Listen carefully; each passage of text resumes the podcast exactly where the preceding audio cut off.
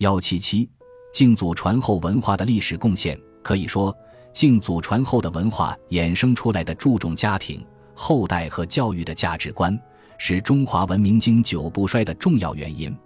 魏晋以后，中国北方受到游牧民族的侵扰，很多汉人从北方迁徙到南方，保持并发扬了晋祖传后的文化，从而能够在新的土地上成功的繁衍生息，让人口和经济得到空前的发展。到宋朝以后，家族传承文化普及到了汉地的平民百姓。随着经济和教育水平的高度发达，以及科举和文官制度的普及，中国逐步成为世俗化的平民社会，赋予全民家族传承的荣誉感。即使一介平民，也能通过科举取得仕途成功，进而光宗耀祖。一个有趣的对比是，在中国的传统戏曲中，除了帝王将相的故事之外，还有大量才子佳人的题材，让人看到了平民实现阶层跃升的希望。而在西方的童话故事中，主角却往往是王子和公主们。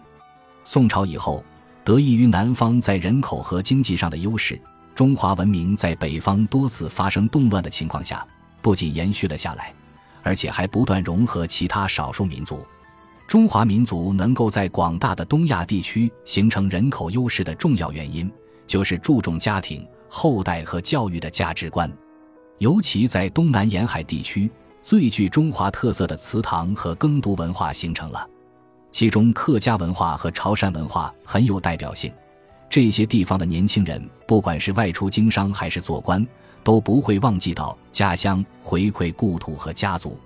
不仅在中国本土，海外华人同样依靠这种晋祖传后的文化，在东南亚取得了巨大的成功。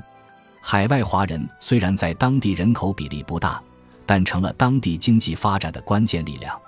这些海外人士至今仍然非常认可自己华人的身份，踊跃回国投资和贡献，对中国的经济崛起发挥了很重要的作用。